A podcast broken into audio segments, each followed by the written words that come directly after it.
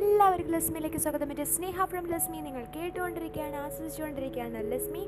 So നമ്മൾ പറഞ്ഞു Google podcast ആയിട്ടുണ്ട്. ഇപ്പോൾ നമ്മുടെ ലസ്മി ഗൂഗിൾ പോഡ്കാസ്റ്റ് എന്ന് പറഞ്ഞ ആപ്ലിക്കേഷനിൽ കിട്ടുന്നതാണ്.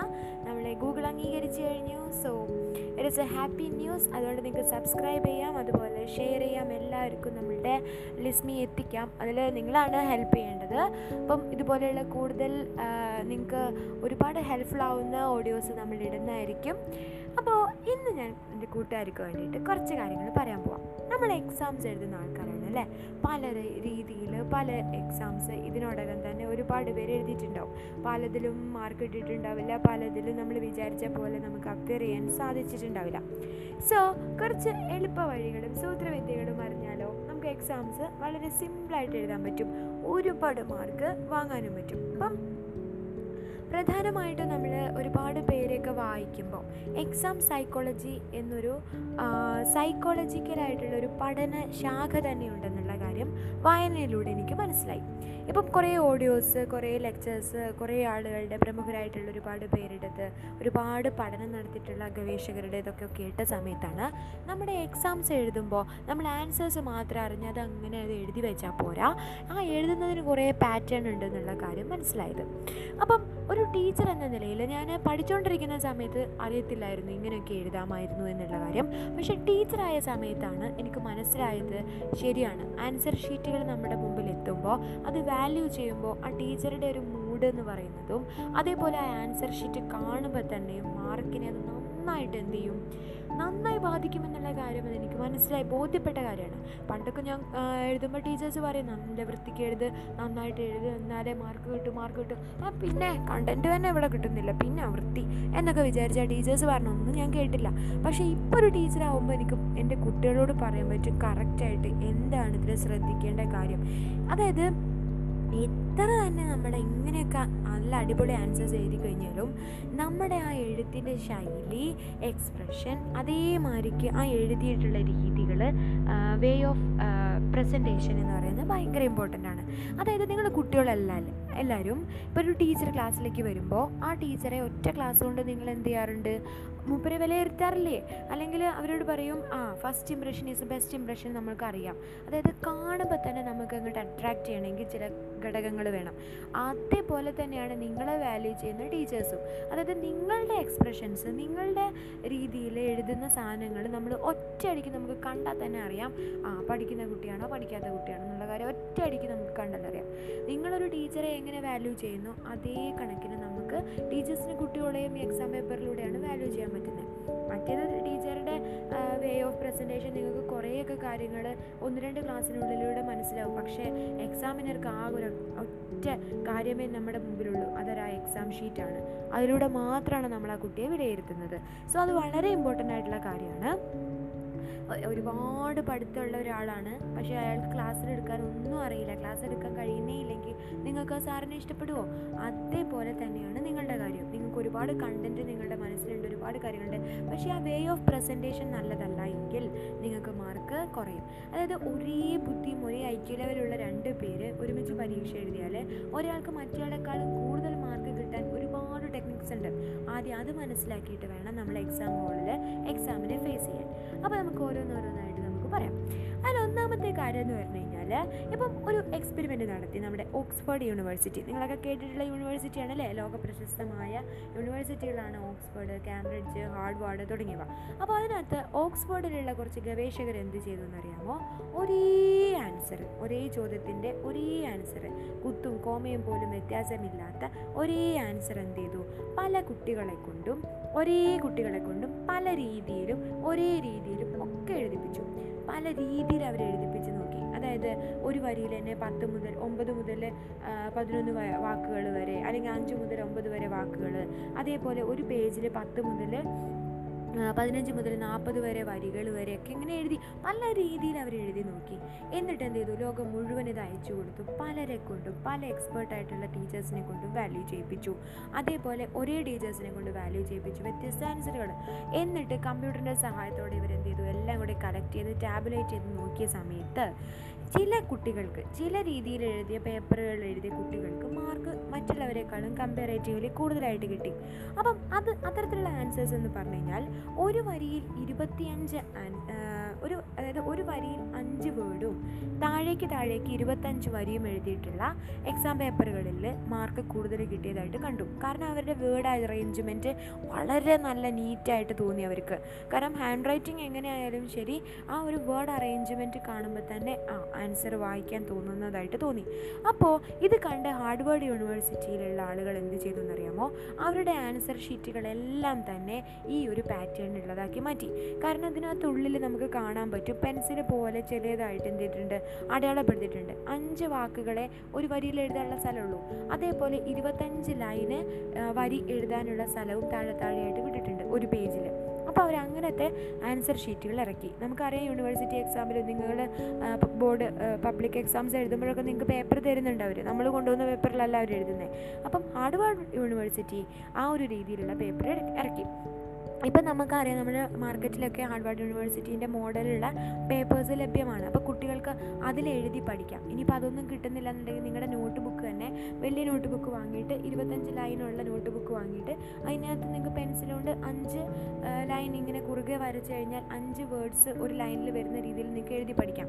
അങ്ങനെ ഒരു വർഷം നിങ്ങൾ പരിശീലിച്ച് കഴിഞ്ഞാൽ ഓട്ടോമാറ്റിക്കലി നിങ്ങൾ എക്സാം എഴുതുമ്പോഴും ആ ഒരു പാറ്റേണിലേ നിങ്ങൾക്ക് അക്ഷരങ്ങൾ വരുള്ളൂ. അത് കാണുമ്പോൾ തന്നെ ഭയങ്കര അട്രാക്റ്റീവ് ആയിരിക്കും കണ്ണിന്.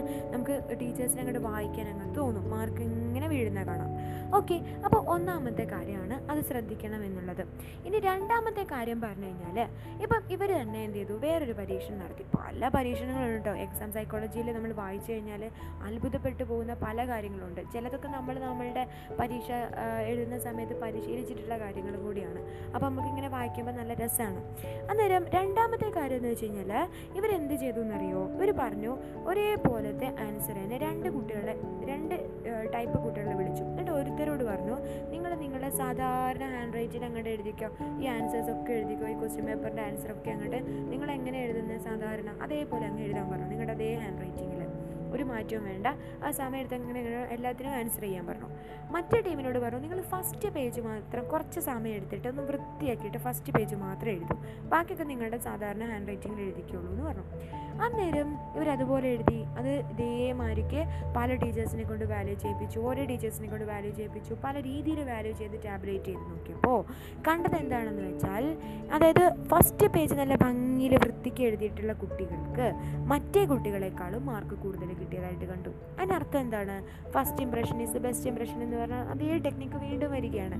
അതായത് നമുക്കറിയാം ഒരു ടീച്ചറെ കയ്യിൽ പേപ്പർ വന്ന് നോക്കുന്ന സമയത്ത് ആ ടീച്ചർക്ക് ആ ഫസ്റ്റ് പേജ് കാണുമ്പോൾ തന്നെ അറിയാം കുട്ടീനെ പറ്റി ഏകദേശം നമുക്കൊരു ധാരണ അത് അറിയാതെ അങ്ങ് മനസ്സിൽ ക്രിയേറ്റ് ചെയ്യപ്പെടുകയാണ്. നമ്മളത് തിറപ്പിച്ച് അങ്ങനെ ഒന്ന് വേണമെന്ന് വിചാരിച്ചത് കൊണ്ടൊന്നും ഉണ്ടാവുന്നതല്ല. നമ്മുടെ മനസ്സിൽ അതങ്ങനെ ഓട്ടോമാറ്റിക്കലി വരികയാണ്. അപ്പോൾ ആ ആ ഒരു ടെക്നിക്ക് നിങ്ങൾ യൂസ് ചെയ്യണം. അപ്പോൾ ചോദിക്കുകയാണ് ഇഷ്ടം ഇഷ്ടംപോലെ സമയം പോകില്ലേ അങ്ങനെ വൃത്തിയാക്കി എഴുതുമ്പോൾ അപ്പോൾ എന്ത് ചെയ്യുക മൂന്ന് മണിക്കൂർ എക്സാം ആണെങ്കിൽ ആദ്യത്തെ അഞ്ച് മിനിറ്റ് ഒന്നാമത്തെ പേജ് വൃത്തിയായി എഴുതുവാൻ വേണ്ടി വിനിയോഗിക്കുക. ബാക്കി സമയത്ത് നിങ്ങൾക്ക് എന്ത് ചെയ്യുക നിങ്ങളുടെ അതേ ഹാൻഡ് റൈറ്റിങ്ങിൽ അങ്ങനെ എഴുതാം. അപ്പോൾ ഫസ്റ്റ് പേജ് നല്ല വൃത്തിക്ക് എഴുതിയിട്ടുണ്ടെങ്കിൽ മാർക്ക് കൂടുതൽ നിങ്ങൾക്ക് ബാക്കിയൊക്കെ എങ്ങനെ ആയാലും വലിയ പ്രശ്നം വരുന്നില്ല. ഓക്കെ അത് ഞാൻ പറയുന്നതല്ല കേട്ടോ. എക്സാം സൈക്കോളജിസ്റ്റുകൾ പറയുന്ന കാര്യമാണ്. പ്രൂവ് ചെയ്തിട്ടുള്ള കാര്യമാണ്. ഇനി നിങ്ങൾ അങ്ങനെയൊക്കെ ഒന്ന് ചെയ്ത് നോക്കൂ. ഇനി അടുത്ത കാര്യം എന്ന് വെച്ച് കഴിഞ്ഞ് കഴിഞ്ഞാൽ നമുക്കറിയാം ഞാനിപ്പം എക്സാം പേപ്പർ നോക്കുന്ന സമയത്തിന് എന്റെ ഒരു അനുഭവത്തിൽ നിന്ന് വന്നിരിക്കുന്നത് വെച്ചാൽ എന്നോടൊക്കെ എന്റെ അമ്മ പറയുമായിരുന്നു നീ എന്ത് ചെയ്യുക അറിയുന്നതിന് ആൻസർ ആദ്യം ആദ്യം എഴുത്. എന്നിട്ട് അറിയാത്തതിന്റെ ഒടുവിൽ കൊണ്ട് എഴുതാൻ. ഞാൻ അങ്ങനെയൊക്കെ എഴുതിയായിരുന്നു. പക്ഷേ അതിന് ഇപ്പോൾ ആൻസർ ഷീറ്റ് വാല്യൂ ചെയ്യുമ്പോഴാണ് എനിക്ക് മനസ്സിലാവണേ. അത് ഭയങ്കര ബുദ്ധിമുട്ടുള്ള കാര്യമാണ്. കാരണം ഇപ്പം മിക്കവാറും ക്വസ്റ്റ്യൻസ് നിങ്ങൾക്ക് അറിയണ്ടോ എസ് എസ് എൽ സിന്റെ നമ്മുടെ കേരള സിലബസിന്റെ ക്വസ്റ്റ്യൻസ് എങ്ങനെയാണ് ഒന്നാമത്തെ മുതൽ അഞ്ച് വരെയുള്ളത് ഒരു കവിതയിൽ നിന്നോ? അല്ലെങ്കിൽ ഒരു കഥയിൽ നിന്നോ എഴുതാനാണ്. അപ്പോൾ ഒന്നാമത്തെ ആൻസർ ഒന്നാമത് തന്നെ എഴുതണം. രണ്ട് ആ അഞ്ച് ചോദ്യങ്ങളും പരസ്പരം കണക്റ്റഡ് ആയിട്ടുള്ള ഒരേ ഭാഗത്ത് നിന്ന് ചോദിച്ചിട്ടുള്ള ചോദ്യമാണ്. അതിനെല്ലാം പല സ്ഥലത്ത് ആൻസർ ഭയങ്കരമായിട്ട് ഇറിറ്റേഷൻ ഉണ്ടാക്കും. മാർക്ക് ഇങ്ങനെ കുറച്ച് ഇട്ട് കൊടുക്കണം എന്നുള്ളൊരു ടെൻഡൻസി മനസ്സിൽ വരും. ആൻസർ ശരിയാണെങ്കിൽ കൂടിയും. കാരണം നിങ്ങൾക്കറിയാം സാധാരണ ക്ലാസ് ടെസ്റ്റ് ആണെങ്കിൽ വീണ്ടും ടീച്ചറെ എടുത്ത് കൊണ്ടുപോയിട്ട് മാർക്ക് കൂട്ടാനൊക്കെയുള്ള സാധ്യതയുണ്ട്. പക്ഷെ പബ്ലിക് എക്സാമുകളിലേക്ക് റീവാലുവേറ്റ് ചെയ്യുക എന്ന് പറയുന്ന സംഗതി കുറച്ച് അപകടം പിടിച്ച പരിപാടിയാണ്. ചിലപ്പോൾ മാർക്ക് കൂടാൻ ചിലപ്പോൾ കുറയാം നമുക്കൊരു റിസ്കി പരിപാടിയാണ്. റിസ്ക് എടുക്കേണ്ട ആവശ്യമില്ലല്ലോ. ക്രോണോളജിക്കലി എന്ന് പറഞ്ഞു കഴിഞ്ഞാൽ ഓർഡറിൽ ഒന്ന് രണ്ട് മൂന്ന് നാല് എന്നൊക്കെ തന്നെയായിട്ട് അങ്ങ് എഴുതി പോവുക അപ്പോൾ നിങ്ങൾക്ക് അറിയാത്ത ആൻസർ ഇപ്പോൾ ഇടയ്ക്ക് വന്നൊരു വര വരച്ചു. അറിയില്ല. ആൻസർ അറിയത്തില്ലെങ്കിൽ വര വരച്ച് വിചാരിച്ച് ടീച്ചർക്ക് ഇമ്പ്രഷൻ പോകുന്നില്ല ഒന്നാമത്തെ ചോദ്യത്തിന് തന്നെ ആൻസർ അറിയില്ല. അതുകൊണ്ട് ഞാൻ അഞ്ചാമത്തെ ചോദ്യം എഴുതി എന്നതിൽ അർത്ഥമില്ല. ആ കറക്റ്റ് ഓർഡറിലാക്കി കഴിഞ്ഞാൽ മാർക്ക് കൂടുതൽ കിട്ടാൻ സാധ്യതയുണ്ട്. അതായത് സാധ്യത എന്നല്ലാതെ അങ്ങനെയാണ്. ഒരു ക്രോണോളജിക്കലി ഓർഡർ എഴുതുമ്പോൾ ടീച്ചർക്ക് ഭയങ്കര ഇഷ്ടമാവും ആ പേപ്പർ കാരണം കൃത്യമായിട്ട് നോക്കാം. അടുക്കും ചിട്ടയോടും കൂടി അവൻ എഴുതിയിരിക്കുന്നു. അല്ലാണ്ട് ഒന്ന് കഴിഞ്ഞ് പിന്നെ അത് എഴുതി. അപ്പം തന്നെ മനസ്സിൽ ആ കുട്ടി പറയുകയാണ് എനിക്ക് ഒന്നാമത്തേന്റെ ആൻസർ അത്ര അറിയത്തില്ല കേട്ടോ. അതായത് ടീച്ചറോട് പറയാതെ തന്നെ പറയണം എനിക്ക് അറിയത്തില്ല. ഒന്നാമത്തെ എനിക്ക് അത്ര ഉറപ്പൊന്നുമില്ല. അതുകൊണ്ടാണ് ഞാൻ അഞ്ചാമത്തെ എഴുതിയെന്ന് പറയാണ്ട് പറയാണ് ചെയ്യുന്നത്. അപ്പോൾ തന്നെ നമുക്കറിയാൻ പറ്റും ആ സിലബസ് മുഴുവനും പഠിച്ചിട്ടില്ല. ഒരു ഇമ്പ്രഷൻ അപ്പം തന്നെ പോയില്ലേ? അപ്പം അറിയുന്നത് ഉള്ള കാര്യം വിട്ടിട്ട് ക്രൊണോളജിക്കലി എഴുതി പോവുക. ഓക്കെ ഇനി അടുത്ത കാര്യം എന്ന് വെച്ച് കഴിഞ്ഞാൽ ഈ നമുക്കറിയാം അവിടെ ഇവിടെ എഴുതി കിളിത്തട്ടുകൾ കളിക്കുന്ന മാതിരി അവിടെ ഇവിടെയൊക്കെ എഴുതുന്ന കുട്ടികളെ ടീച്ചേഴ്സിന് അത്ര ഇഷ്ടപ്പെടത്തില്ല. അവർക്ക് ആ പേപ്പർ നോക്കുമ്പോൾ തന്നെ ഒരു ഇഷ്ടക്കേട് തോന്നും. ഓക്കെയാണല്ലോ. ഇനി അടുത്ത കാര്യം ശ്രദ്ധിക്കേണ്ടത് എന്താണെന്ന് വെച്ച് കഴിഞ്ഞാൽ നമുക്കറിയാം ഇപ്പം സാധാരണ ഞാനൊക്കെ എഴുതുമ്പോൾ അങ്ങനെ ചെയ്യാറുണ്ട്. ഇപ്പോൾ ബി എഡിന്റെ എക്സാംസിലൊക്കെ ഉണ്ട്. പാരഗ്രാഫ് ക്വസ്റ്റ്യൻസ് പത്ത് പാരഗ്രാഫിന് ആൻസർ എഴുതണം. ഞാൻ എന്ത് ചെയ്യും? എനിക്ക് അറിയാവുന്ന ആവേശത്തിൽ ആദ്യത്തേനൊക്കെ കുറേ അങ്ങ് എഴുതി വെച്ച് എഴുതി വെച്ച് അവസാനം വരുന്ന സമയത്ത് പത്താമത്തേന് ആൻസർ എഴുതാൻ സമയം കിട്ടത്തില്ല. അല്ലെങ്കിൽ ഉത്തരം നമുക്ക് അറിയത്തുണ്ടാവില്ല. അല്ലെങ്കിൽ കിട്ടത്തില്ല സമയം കിട്ടത്തില്ല മിക്കവാറും സമയം കിട്ടത്തില്ല. അപ്പോൾ എന്ത് ചെയ്യും? അത് ഒഴിവാക്കും. അങ്ങനെ എഴുതുന്ന ആളുകൾക്കും പത്തെണ്ണവും ആവറേജ് ലെവലിൽ എന്താ എഴുതി കംപ്ലീറ്റ് ചെയ്യുന്ന ആളുകൾക്കും മാർക്ക് കമ്പയർ ചെയ്യുമ്പോൾ ഈ ഒമ്പതെണ്ണം എഴുതി ഒരെണ്ണം വിട്ട കുട്ടിയേക്കാളും ആവറേജ് പത്തും ആവറേജ് ആണെങ്കിൽ പോലും പത്തെണ്ണം എഴുതിയ കുട്ടിക്കാണ് മാർക്ക് കൂടുതൽ കിട്ടുക. അപ്പോൾ പറയാം എന്തായാലും പത്താമത് ഉത്തരം എഴുതിയിട്ടുണ്ടെങ്കിൽ മാർക്ക് കൂടുതൽ കിട്ടത്തില്ല ടീച്ചറെ ഇതിനൊക്കെ എന്തോ പറയാനാന്ന് പറയും. അങ്ങനല്ല ആൻസറുകൾ ഇപ്പം ഒരെണ്ണം ഞാൻ നല്ലതാക്കിയിട്ട് എഴുതി ആ കൊച്ചിന് നന്നായിട്ട് അറിയാ കാര്യം എന്നൊന്നും അല്ല ടീച്ചർ പ്രതീക്ഷിക്കുക. കാരണം ടീച്ചർക്ക് സമയം നമുക്ക് തികഞ്ഞില്ല എന്നോ ആ ആൾ സമയം തികഞ്ഞിട്ടാണ് എഴുതിയതെന്നോ ഒന്നും ടീച്ചർ അന്നേരം നോക്കത്തില്ല. ആൻസർ എല്ലാത്തിനും ഉണ്ടോ? എന്ന് മാത്രമേ നോക്കുള്ളൂ.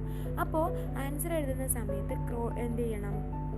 എല്ലാത്തിനും ആൻസർ എഴുതാൻ വേണ്ടി ശ്രമിക്കണം. അതായത് പത്തെണ്ണം പറഞ്ഞിട്ടുണ്ടെങ്കിൽ പത്തെണ്ണത്തിനും. പിന്നെ വേറൊരു കാര്യം എന്ന് പറഞ്ഞാൽ ഈ കൊച്ചിന് ടൈം മാനേജ്മെന്റ് എന്ന് പറഞ്ഞ സാധനമേ ഇല്ല എന്നുള്ളൊരു കോൺസെപ്റ്റ് ആർക്ക് വരും? ടീച്ചർക്ക് വരും. അപ്പോൾ ടീച്ചറെ വെറുതെ ഇത് അൺനെസസറി നമ്മൾ പ്രജുഡൈസസ് ദ ടീച്ചർ ടീച്ചറിനെ വെറുതെ ഒരു പ്രജുഡൈസിലേക്ക് എത്തിക്കുകയാണ് ചെയ്യുന്നത് ശരിക്കും. അപ്പോൾ അങ്ങനെ എഴുതുന്നത് ആദ്യത്തെ ഒമ്പതെണ്ണം അടിച്ചു പറത്തി നല്ലതായിട്ട് എഴുതി ഒന്ന് വിട്ട് കളയുന്നതിനെക്കാട്ടിലും പത്തെണ്ണം ആവറേജ് ആക്കിയിട്ട് എഴുതുന്നതാണ് മാർക്ക് കൂടുതൽ കിട്ടാൻ സാധ്യതയുള്ളത്. ഓക്കെ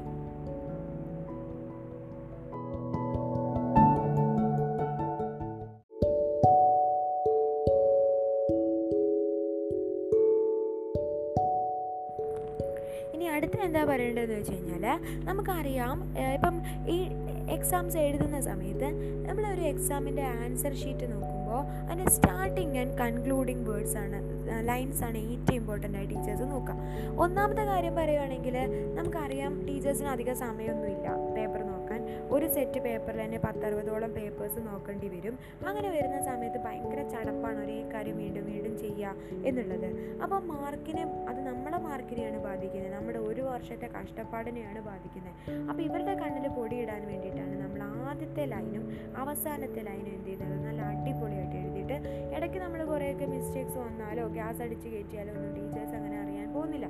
അപ്പോൾ ഫസ്റ്റത്തെ ലൈൻ ഏറ്റവും നന്നായിട്ട് ചെയ്തു അപ്പം ഞാനിത് എന്താ പറയുക ഇപ്പം നമ്മുടെ അലക്സാണ്ടർ ജേക്കബ് എന്ന് പറഞ്ഞിട്ടൊരു എന്താ നമ്മുടെ ഡി ജി പി ആയിരുന്ന. അദ്ദേഹം ഒരുപാട് എക്സാംസ് എഴുതിയിട്ടുണ്ട്. അപ്പോൾ അദ്ദേഹം പറഞ്ഞിട്ടുണ്ട് അദ്ദേഹത്തിന്റെ കുട്ടിക്കാലത്ത് ഒരു പ്ലസ് ടുവിൽ പഠിക്കുമ്പോൾ അദ്ദേഹത്തിന്റെ പ്രിൻസിപ്പൽ അച്ഛൻ പറഞ്ഞു കൊടുത്തു നീ എന്ത് ചെയ്യുക ഒരു ഇരുന്നൂറ് പേജിന്റെ ഒരു നോട്ട് ബുക്ക് വാങ്ങും. എന്നിട്ട് അതിനകത്ത് ഇമ്പോർട്ടന്റ് ആയിട്ടുള്ള സംഭവങ്ങളുടെ കുറിപ്പുകൾ അതായത് ഒരു സ്റ്റാർട്ടിങ്ങും എൻഡിങ്ങും എഴുതാൻ പറഞ്ഞു. അതായത് ഇപ്പോൾ ഹിരോഷിമ ഒരു ടോപ്പിക്കാണെന്ന് വിചാരിച്ചോ. അല്ലെങ്കിൽ ഇന്ത്യൻ ഇൻഡിപെൻഡൻസ് മറ്റൊരു ടോപ്പിക്കാണെന്ന് വിചാരിച്ചോ. ഇതിനെയൊക്കെ സ്റ്റാർട്ടിങ് ആൻഡ് കൺക്ലൂഡിങ് ആയിട്ട് രണ്ട് ലൈൻ എഴുതാൻ പറഞ്ഞു. അപ്പോൾ ഇവനെ എങ്ങനെ എഴുതി? സാധാരണ പോലെ എഴുതിയത് ആയിരത്തി തൊള്ളായിരത്തി അറുപത്തി ഏഴിൽ നമുക്ക് സ്വാതന്ത്ര്യം കിട്ടി. അപ്പോൾ സാർ അതേ സാധനം വലതുവശത്ത് ഇടതുവശത്ത് ഇവൻ എഴുതി വലതുവശത്ത് സാർ എഴുതി. ഭാരതത്തിന്റെ സ്വാതന്ത്ര്യ പുലരിക്ക് ഒരു പൊന്നുദയം കിട്ടിയത് ആയിരത്തി തൊള്ളായിരത്തി കുറച്ച് പോയറ്റിക്കലായിട്ട് ഞാൻ പറഞ്ഞത് അതുപോലെയൊന്നുമല്ല കുറച്ചും കൂടി പോയറ്റിക്കലായിട്ട് ഇംഗ്ലീഷിലായിരുന്നു മൂപ്പര് എഴുതിയത്. അപ്പം പോയറ്റിക്കലായിട്ട് കുറച്ചും കൂടി ഒരു ഒരു- ഓരോ വേർഡ്സ് കൊടുക്കുമ്പോൾ എന്ത് ചെയ്യും? പറഞ്ഞ സംഭവം ഒന്ന് തന്നെ. ആയിരത്തി തൊള്ളായിരത്തി നാൽപ്പത്തി ഏഴിലാണ് സ്വാതന്ത്ര്യം കിട്ടിയെന്ന് രണ്ടുപേരും പറയും പക്ഷേ ആ എക്സ്പ്രഷൻ ഇട്ടതാണ് ഭയങ്കര സംഭവമായത് അല്ലേ? അപ്പം ആ എക്സ്പ്രഷൻ എന്ന് പറയുന്നത് ഇപ്പം ഇന്ത്യൻ ഇൻഡിപെൻഡൻസിനെ പറ്റി ചോദിക്കും. ചോദിക്കുകയാണെങ്കിൽ അതിനെപ്പറ്റി ഒരു തുടക്കവും അവസാനവും കൊടുക്കാൻ പറ്റിയ രണ്ട് അടിപൊളി സെന്റൻസുകൾ എഴുതി പഠിക്കുക കാണാതെ അങ്ങ് പഠിക്കുക ഈ വണ്ണം പഠിക്കുക. അതായത് നമ്മുടെ യൂണിറ്റുകൾ ഏതൊക്കെയാണെന്ന് നോക്കാം നമ്മുടെ പത്താം ക്ലാസ്സിലുള്ള കുട്ടികളാണെങ്കിലും ഒമ്പതിലുള്ള കുട്ടികളാണെങ്കിലും യൂണിറ്റുകൾ ആദ്യം നോക്കാം ഓരോ യൂണിറ്റും എന്തെങ്കിലും ഒരു പ്രത്യേക തീമിനെ പറ്റിയായിട്ടായിരിക്കും പറയുന്നത്. ഇപ്പം നമുക്കറിയാം പത്താം ക്ലാസ്സിലെ രണ്ടാമത്തെ യൂണിറ്റ് ഇംഗ്ലീഷിൽ എന്താണ്? ഫ്രെയിംസ് സിനിമേനെ പറ്റിയാണ് അപ്പോൾ സിനിമ ലോക സിനിമയെ പറ്റി പറയാൻ പറ്റിയ ഒരു സ്റ്റാർട്ടിങ്ങും ഒരു കൺക്ലൂഡിങ് വേർഡ്സും നല്ല ബോംബ് പൊട്ടുന്ന രീതിയിൽ എഴുതി എഴുതി അങ്ങ് പഠിക്കുക. പഠിക്കുമ്പോൾ പിന്നെ ലോകത്ത് എന്ത് സിനിമേനെ പറ്റി നിങ്ങൾക്ക് ഭാവിയിൽ എക്സാമിൽ ചോദിച്ചു കഴിഞ്ഞാൽ നിങ്ങൾക്ക് അത് എഴുതിക്കൂടെ? അപ്പം അതേപോലെ ആ സ്റ്റാർട്ടിങ്ങും അതേപോലെ ആ ഒരു ബോംബ് കൊടുക്കുക ലാസ്റ്റും അതെങ്ങനെയാണെന്ന് വെച്ച് കഴിഞ്ഞാൽ ഇപ്പം ഫസ്റ്റത്തെ നമ്മൾ വായിച്ചു. വായിച്ച് നമുക്ക് ഇഷ്ടപ്പെട്ട് അങ്ങനെ പോയി. ഇടയ്ക്കൊക്കെ കുറേ ബോംബാണ് ഗ്യാസ് ആണെന്നുള്ള കാര്യം മനസ്സിലായി. ഇടയ്ക്കൊക്കെ നമ്മൾ വായിക്കുള്ളൂ. വായിച്ച് അവസാനം ഒരു ആറ് മാർക്കൊക്കെ ഇടാൻ വേണ്ടി ഇങ്ങനെ ഒതുങ്ങി നിൽക്കുകയാണ് അവസാനത്തെ ലൈൻ ഇതിനേക്കാളും ഒന്നാമത്തെ ലൈനിനേക്കാളും അടിപൊളി ഒരു ലൈൻ അങ്ങനെ എഴുതുമ്പോൾ എന്തായിരിക്കും? ആറ് കൊടുക്കാൻ വിചാരിച്ച ആൾ എട്ട് എന്തായാലും ഇട്ടിട്ടുണ്ടായിരിക്കും. പെട്ടെന്ന് രണ്ട് മാർക്ക് കൂടുതലാണ് അവസാനത്തെ ഒറ്റ ലൈനുണ്ട് അപ്പം ഇങ്ങനെയൊക്കെ ചില മാന്ത്രിക വിദ്യകൾ കാണിച്ചാൽ എക്സാമിൽ നല്ല മാർക്ക് വാങ്ങാൻ പറ്റും. ഇനി അടുത്ത സംഭവം എന്ന് വെച്ചാൽ നിങ്ങൾക്ക് അറിയുന്ന സംഭവമാണ്. ഒരുപാട് പേര് പറഞ്ഞിട്ടുള്ള സംഭവമാണ് ഗ്യാസ് അടിക്കുക എന്ന് പറഞ്ഞാൽ. ഞാൻ ഇഷ്ടം പോലെ അടിച്ച് ഇഷ്ടം പോലെ മാർക്ക് വാങ്ങിയിട്ടുള്ള സാധനമാണ് ഈ ഗ്യാസ്. അത് നമുക്കറിയാം എന്താണെന്നുള്ള കാര്യം. നമ്മളിപ്പോൾ അവൾ നിങ്ങളോട് പറഞ്ഞിട്ടുണ്ടാവും അല്ലേ? പശുവിനെ പറ്റി ചോദിച്ചു കഴിഞ്ഞാൽ തെങ്ങിനെ പറ്റി എഴുതുന്ന കഥ. അതായത് തെങ്ങിനെ പറ്റി നമുക്കറിയുള്ളെങ്കിൽ പശുവിനെ എന്ത് ചെയ്യണം? തെങ്ങി കെട്ടിയിട്ട് എഴുതണം എന്നൊക്കെ നിങ്ങളോട് പറഞ്ഞു തന്നിട്ടുണ്ടാവും. അതായത് അങ്ങനെ എഴുതുന്നതുകൊണ്ടുള്ള ഗുണം എന്താണെന്ന് വെച്ചാൽ പശുവിനെ പറ്റി നമ്മൾ തുടക്കത്തിൽ എഴുതണം. പശുവിനെ പറ്റി ചോദിച്ചാൽ അവസാനവും പശുവിനെ പറ്റി എഴുതണം. ഇടയ്ക്ക് തെങ്ങിനെ പറ്റി എഴുതിയാലും കുഴപ്പമില്ല. അപ്പോൾ ടീച്ചർ എപ്പോഴും നമുക്കറിയാം പശുവിനെ പറ്റി തന്നെയാണ് ആദ്യം വായിച്ചു നോക്കുക. അവസാനം വായിച്ചു നോക്കുക. രണ്ടിടത്തും പശുവുണ്ട്. ഇടയ്ക്ക് തെങ്ങ് കാണുമ്പോൾ ഈ ടീച്ചർ എന്ന് വിചാരിക്കും? ആ ഇവന് തെങ്ങിനെ കൂടി അറിയാലോ. തെങ്ങിനെ പറ്റിയൊക്കെ കണക്ട് ചെയ്യാനൊക്കെ ഇവൻ അറിയാലോ. കുറച്ച് ബുദ്ധിയൊക്കെയുള്ള കുറിച്ചാണ് അപ്പോൾ ഒരു ഇന്റലക്ച്വൽ ഗ്യാസ് വേണം അടിക്കാൻ. അങ്ങനെ തോന്നിയ മാതിരി അങ്ങോട്ട് അടിക്കില്ല. അപ്പം ഗ്യാസ് അടിക്കുമ്പോൾ കുറേ കാര്യങ്ങൾ അറിയുന്ന കാര്യങ്ങൾ വെച്ച് അങ്ങനെ കണക്ട് ചെയ്ത് കണക്ട് ചെയ്ത് വേണം നിങ്ങൾ ഗ്യാസ് അടിക്കാൻ. ഓക്കെ ആണല്ലോ? പിന്നെ അതേമാതിരിക്ക് ഏറ്റവും ഇമ്പോർട്ടന്റ് ആയിട്ടുള്ള ഞാനത് ഒരുപാട് തവണ പയറ്റിയിട്ട് കുറേ മാർക്കൊക്കെ കിട്ടിയിട്ടുണ്ട്? അതിപ്പം അതുകൊണ്ട് കിട്ടുകയാണെന്നൊന്നും പറയാൻ പറ്റത്തില്ല. എന്നാലും എനിക്ക് തോന്നിയിട്ടുള്ള കാര്യം എന്ന് വെച്ച് കഴിഞ്ഞാൽ പേപ്പറിന്റെ എണ്ണമാണ്. ഇപ്പം ഞാനൊക്കെ കണ്ടിട്ടുണ്ട് എക്സാമിൽ എക്സാമിനറായിട്ട് ഇങ്ങനെ ക്ലാസ് ഇങ്ങനെ ഒബ്സർവ് ചെയ്തിരിക്കുന്ന സമയത്താണെങ്കിലും പിള്ളേർ രണ്ട് പേജ് എഴുതി വെച്ച് അങ്ങ് പോകും. നമുക്ക് ആ പിള്ളേരോട് പിന്നെ കണ്ണിന്റെ നേരെ കണ്ടുകൂടാം. ഓ ഇത്ര കാലം പഠിച്ചിട്ട് അവൻ രണ്ട് പേജാണ് എഴുതിയത്. അങ്ങനെ ഒരു കോൺസെപ്റ്റ് നമുക്ക് മനസ്സിൽ അപ്പം തന്നെ വരും. അവൻ ആൻസർ മുഴുവൻ എഴുതിയിട്ടുണ്ടെങ്കിൽ പോലും. അതായത് മാക്സിമം പേപ്പേഴ്സ് ഉപയോഗിച്ച് പ്രത്യേകിച്ച് ലാംഗ്വേജ് പേപ്പേഴ്സിൽ പേപ്പേഴ്സിന്റെ എണ്ണം കൂടി കൂടി കൂടി കൂടി കഴിഞ്ഞ് നിങ്ങളുടെ ക്ലാസ്സിലുള്ള കുട്ടികളുടെ തന്നെ നിങ്ങൾ നോക്കി നോക്കൂ. പേപ്പറിന്റെ എണ്ണം കൂടുതലുള്ള കുട്ടിക്ക് എന്തായാലും ഒരു മാർക്കെങ്കിൽ ഒരു മാർക്ക് കൂടുതൽ കിട്ടിയിട്ടുണ്ടായിരിക്കും കാരണം ടീച്ചേഴ്സിന്റെ മനസ്സിൽ ഓട്ടോമാറ്റിക്കലി ഒരു മൈൻഡ് സെറ്റ് വരികയാണ്. അവൻ എന്തൊക്കെയൊക്കെയോ ഇതിനകത്ത് എഴുതിയിട്ടുണ്ട്. അപ്പം ഞാനൊക്കെ എന്താണ് ഡിഗ്രിക്ക് എനിക്കൊന്നും അറിയത്തൊന്നും ഇല്ലെങ്കിലും ഞാൻ ഡിഗ്രി പി ജി ഒക്കെ എഴുതുമ്പോൾ എനിക്കൊരു പത്ത് പേപ്പർ എടുത്തിട്ടില്ലെങ്കിൽ മനസമാധാനം കിട്ടത്തില്ല. കിട്ടത്തില്ല എന്ന് പറഞ്ഞാൽ അതിനകത്തൊന്നും ഇല്ലെങ്കിലും എനിക്കത് എഴുതി എങ്ങനെയും എന്തെങ്കിലുമൊക്കെ ഒന്ന് എഴുതി വെക്കണം. അതുകൊണ്ട് അപ്പോൾ പത്ത് പേപ്പർ എന്ന് പറഞ്ഞാൽ യൂണിവേഴ്സിറ്റി നമ്മുടെ കാലിക്കറ്റ് യൂണിവേഴ്സിറ്റിയിലാണ് ഞാൻ പഠിച്ചത് കാലിക്കറ്റ് യൂണിവേഴ്സിറ്റീന്റെ എന്ന് പറഞ്ഞു കഴിഞ്ഞാൽ ഒരു പേജ് എന്ന് പറഞ്ഞാൽ നാല് സൈഡ് ഉണ്ടായിരിക്കും. അപ്പോൾ നാല് സൈഡിൽ നമ്മൾ എഴുതുമ്പോൾ എത്ര ഇതായി പത്ത് പേജ് എടുത്തു കഴിഞ്ഞാൽ നാൽപ്പത് താളുകളിൽ നമ്മൾ എഴുതിയിട്ടുണ്ട് അല്ലേ? അപ്പോൾ നാൽപ്പത് പുറം നമ്മൾ എഴുതി കഴിഞ്ഞു ആൻസറുകൾ അപ്പോൾ അത് കാണുന്ന ആൾക്ക് കുറച്ചെങ്കിലും ഒരു എന്താ പറയുക ഡിഗ്രേഡെങ്കിലും ഇടാൻ നമുക്ക് തോന്നും. എന്തായാലും തോൽപ്പിക്കത്തില്ല എന്നുള്ള കാര്യം സത്യം. എന്നാലും വിചാരിച്ച് ഒരുപാട് അങ്ങനെ നുണ എഴുതി വെച്ചിട്ടൊന്നും കാര്യമില്ല. കുറച്ച് കണ്ടന്റ് വേണം കേട്ടോ. അപ്പം എന്ത് ചെയ്യണം പേജുകളുടെ എണ്ണം എന്ന് പറഞ്ഞാൽ വളരെ ഇമ്പോർട്ടന്റ് ആണ്. ഒരുപാട് എഴുതുക. എഴുതാൻ അങ്ങോട്ട് ഇരിക്കുക. എക്സാമിന് ഇപ്പോൾ മൂന്ന് മണിക്കൂർ നിങ്ങൾക്ക് തരുന്നുണ്ട്. ഒരു കൊല്ലത്തെ മുഴുവൻ അധ്വാനമാണ് നമ്മൾ എഴുതി ഉണ്ടാക്കുന്നത്. അങ്ങോട്ട് എഴുതു തന്നെ. വേറെ ഒന്നും വിചാരിക്കേണ്ട. അറിയുന്നതും നമ്മുടെ കയ്യിലുള്ളതും എല്ലാം അങ്ങോട്ട് എഴുതി വെക്കുക. മാർക്ക് അങ്ങനെ വീഴുന്ന കണ്ടോ? ഇനി അടുത്ത സംഭവം എന്ന് വെച്ച് കഴിഞ്ഞാൽ സബ് ടൈറ്റിലിംഗ് ആണ്. കുറേ അങ്ങ് വാരി വലിച്ചെഴുതിയിട്ടൊന്നും ഒരു കാര്യമില്ല പോയിന്റ് പോയിന്റ് ആക്കുന്നതാണ് ഏറ്റവും നല്ലത്. അത് നിങ്ങളോട് പറയുന്നത് എന്താണെന്ന് വെച്ചാൽ കഴിഞ്ഞാൽ ഒന്നാമത്തെ കാര്യം നമ്മുടെ ടീച്ചേഴ്സ് ഒന്നുകിൽ വയസ്സായി പത്തറുപത് വയസ്സായ ആളുകളാണ്. അവർക്ക് ഒന്നുകിൽ പ്രമേഹം ഡയബറ്റീസ് വന്നിട്ടുണ്ടാവും. അതല്ലെങ്കിൽ അവർ കണ്ണൊക്കെ അടിച്ചു പോയിട്ട് വെള്ളമെടുത്തൊക്കെ തുടങ്ങിയിട്ടുണ്ടാവും. അപ്പോൾ അവർക്ക് അറിയത്തില്ല ഇത് നോക്കുന്നതൊക്കെ ഭയങ്കര ബുദ്ധിമുട്ട് അവർക്ക് കാണത്തില്ല. അന്നേരം നമ്മൾ സബ് ടൈറ്റിലിങ് എന്ന് പറഞ്ഞാൽ മെയിൻ പോയിന്റ്സ് ഇങ്ങനെ സബ് ടൈറ്റിലായിട്ട് കൊടുക്കുക. അതും അല്ലെങ്കിൽ അണ്ടർലൈൻ ചെയ്യുക. നിങ്ങളോട് ടീച്ചേഴ്സ് ഒരുപാട് പ്രാവശ്യം പറഞ്ഞാണ് അല്ലേ അണ്ടർലൈൻ ചെയ്യണം. അണ്ടർലൈൻ എന്തിനാണ് അണ്ടർലൈൻ ചെയ്യുന്നതെന്ന് വെച്ച് കഴിഞ്ഞാൽ നമുക്കറിയാം നമുക്ക് ഒരു ടീച്ചർ പേപ്പർ വാല്യൂ ചെയ്യുമ്പോൾ ഇയാളുടെ കയ്യിലൊരു ആൻസർ കീ എന്ന് പറഞ്ഞ സാധനം ഉണ്ടായിരിക്കും. ആൻസർ കീ എന്ന് പറഞ്ഞാൽ ഒരു ക്വസ്റ്റ്യൻ പേപ്പർ ഇറക്കുമ്പോൾ ഒരു ആൻസർ കീ അവർക്ക് തന്നിട്ടുണ്ടാവും. അപ്പോൾ ഈ ആൻസർ കീയിലുള്ള ആൻസറുകൾ ഉണ്ടോ എന്നാണ് ഇയാൾ ചെക്ക് ചെയ്യുന്നത്. അപ്പം ആൻസർ കീനകത്ത് ഈ പോയിന്റുകളെല്ലാം ഉണ്ടോ എന്ന് നോക്കുന്ന പരിപാടി മാത്രമാണ് ആർക്ക് ടീച്ചർക്കുള്ളത് അന്നേരം നോക്കുന്ന സമയത്ത് നമ്മൾ വാരി വലിച്ചെഴുതി അത് മുഴുവൻ വായിക്കേണ്ടി വരും. അപ്പോൾ ടീച്ചർ അത് എന്തായാലും മുഴുവൻ വായിക്കത്തില്ല. കുറച്ച് വായിക്കുമ്പോൾ തന്നെ ഗ്രാമറും ഇല്ല. കണ്ടിട്ട് വലിയൊരു സുഖവും ഇല്ലെങ്കിൽ ടീച്ചർക്ക് വായിക്കാനേ തോന്നൂല. മാർക്ക് എന്തെങ്കിലുമൊക്കെ ഒന്ന് ഇട്ട് ഏകദേശം ഇത്ര എഴുതിയതല്ലേ? ആ ഒരു മാർക്ക് അങ്ങ് ഇട്ട് വെച്ചിട്ട് അങ്ങ് പോകും. അപ്പോൾ നമ്മൾ എന്ത് ചെയ്യണം? പോയിന്റുകൾ പോയിന്റ് വേണം. ഗ്യാസ് മാത്രം അടിച്ചാൽ പോരാ. പോയിന്റ് വേണം. അപ്പോൾ പോയിന്റ് ഇനിയിപ്പം പോയിന്റ് എഴുതിയതിന് ശേഷം അതായത് മെയിൻ പോയിന്റ്സ് ഉണ്ടാവുമല്ലോ ഓരോ ചാപ്റ്ററിന്റെ അത് നിങ്ങൾ എന്ത് ചെയ്യണം? എക്സാം ഹാളിൽ ചെന്ന് കഴിയുമ്പോൾ നിങ്ങൾക്ക് മെയിൻ ഹോ പോയിന്റ് ഒന്നും കിട്ടത്തില്ല. ഓരോ ചാപ്റ്റർ കഴിയുമ്പോഴും എന്ത് ചെയ്യണം? അതിനകത്തെ മെയിൻ പോയിന്റ്സ് ഒരു നോട്ട് ബുക്കിൽ എഴുതി വെച്ചാൽ മതി. ആകെ പത്ത് പോയിന്റ് ഒരു ചാപ്റ്റർ നിന്ന് പഠിക്കാം. പത്ത് പോയിന്റ്സ് ഒന്നും ഉണ്ടാവില്ല. അപ്പം പത്ത് പോയിന്റ് പഠിച്ചു കഴിഞ്ഞാൽ ആ പോയിന്റുകൾ മാത്രം എഴുതിയിട്ട് അതിന്റെ ശേഷം വരുന്നത് ഗ്യാസ് അടിച്ചാൽ പോയിന്റിന് അണ്ടർലൈൻ ചെയ്ത് കഴിഞ്ഞാൽ അതല്ലേ നോക്കത്തുള്ളൂ. അപ്പോൾ മാർക്ക് കിട്ടത്തില്ലേ? നിങ്ങൾ വിചാരിക്കുന്നതിനെക്കാട്ടിലും സിമ്പിളാണ് സംഭവം. അപ്പോൾ അങ്ങനെ ചെയ്ത് നോക്കാം. അപ്പോൾ അതാണ് സബ് ടൈറ്റിലിംഗ് എന്ന് പറയുന്ന സംഭവം. ഓക്കെ ആണല്ലോ? ഇനിയും ഇനിയും ഉണ്ട് കുറേ കാര്യങ്ങൾ ശ്രദ്ധിക്കാൻ. ഒരു രണ്ട് മൂന്ന് പോയിന്റും കൂടിയുണ്ട്. അതും കൂടെ പറയാം കേട്ടോ.